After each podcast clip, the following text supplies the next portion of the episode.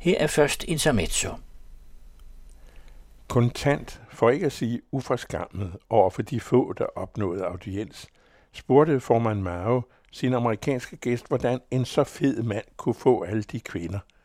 Mr. Chairman, svarede den adspurgte, power is the ultimate aphrodisiac.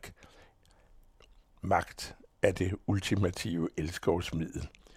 Hermed føjede gæsten alen til sin berømmelse som et nærværende slagfærdigt udtryk for realpolitikernes blanding af illusionsløst klarsyn og utilstøret kynisme. Denne repræsentant for en stærk tradition i europæisk, amerikansk udenrigspolitik med åndelige rødder i giganterne Fyrst Metternich og Otto von Bismarck, fylder lørdag 100 og er for længst oppe på siden af sine to beundrede forgængere. Henry Alfred Kissinger er med en floskel legende og bekræfter status alene ved fødselarens tilsyneladende fortsatte evne til at sige noget meningsfuldt om komplekse geopolitiske fænomener. Stemmen er dyb som tysk granit og kommer syd for stroben. Utallige komikere har fremstillet den tætte mand med hovedet mellem skuldrene i monologisk bayersk bas. En gestalt som i en sketch i Monty Python, eller en person hos Kubrick, eller som biperson i Woody Allens komparseri. Manden har overlevet verden, ikke nødvendigvis fordi han beherskede den, det er længe siden om nogensinde. Ikke fordi hans visdom var uanfægtelig, det var den ikke.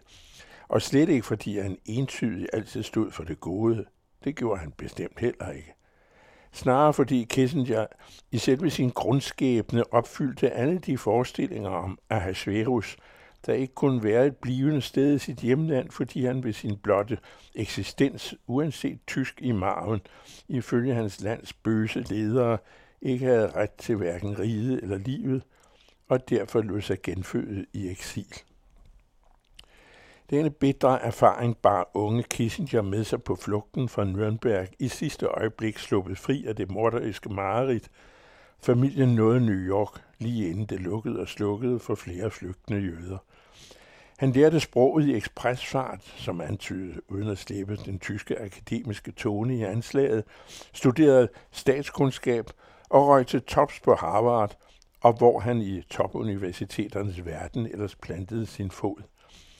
En af teserne i Kissingers faglige forfatterskab behandler begrebet storpolitisk legitimitet. Se i videnskabsmanden Kissingers kildesikre tolkninger udgør legitimitet grundlaget i realpolitik. Legitimitet indgår i staters indbyrdes aftaler.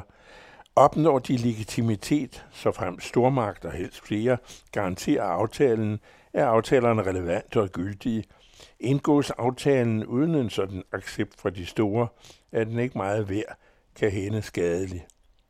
Politik over grænser, uanset magternes potens, opbygget sten for sten solidt, hvilket kan virkelig gøres ved penduldiplomati, en fremgangsmåde ophavsmanden til tesen selv praktiserede i udenrigsministerårene. Kun fanden forstod dengang, at han ikke gik til i kronisk jetlag. Resultater kom der dog ud af det, uden ufreden i verden dog fik varige men. Våben i realpolitisk forstand investerer stormagter i for at bruge dem. Politik er med en omvendt Clausewitz krigens forlængelse, men med andre midler. Bomber er et argument. Kissinger betragtede med skepsis præsident Eisenhower, når helten fra 2. verdenskrig afviste brug af A-våben i konflikter – Kissinger dyrkede som modstykke en forestilling om taktisk atomar indsats, eksempelvis med atomkanoner. En granat med en lille ladning dæmper fjendens ambition om at brænde til aske.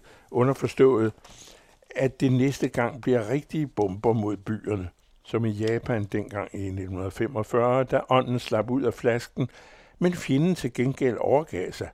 Det er også realpolitik. Henry Kissinger nåede aldrig helt til tops. Præsident kunne han som tysk født ikke blive, og politiker var han i den forstand heller ikke. Kissinger befandt sig vel i rampelyset, mens bagsiden af den forfængelige Henry behøver et lå og ligger i skygge. At den 100-årige er den eneste tilbageblevende og den eneste accepterede af Richard Nixons skandaløse stab, beretter bindstærkt om karakteren af Nixon og efterfølgeren Gerald Fords henholdsvis rådgiver og udenrigsminister. Kissinger evnede at holde nedfaldet fra den skandale, der i 1974 fældede Nixon på afstand, og kom derved frelst fra den og fra den hidtil største krise i præsidentrækkens historie, og uden flere skrammer, end han allerede havde fået.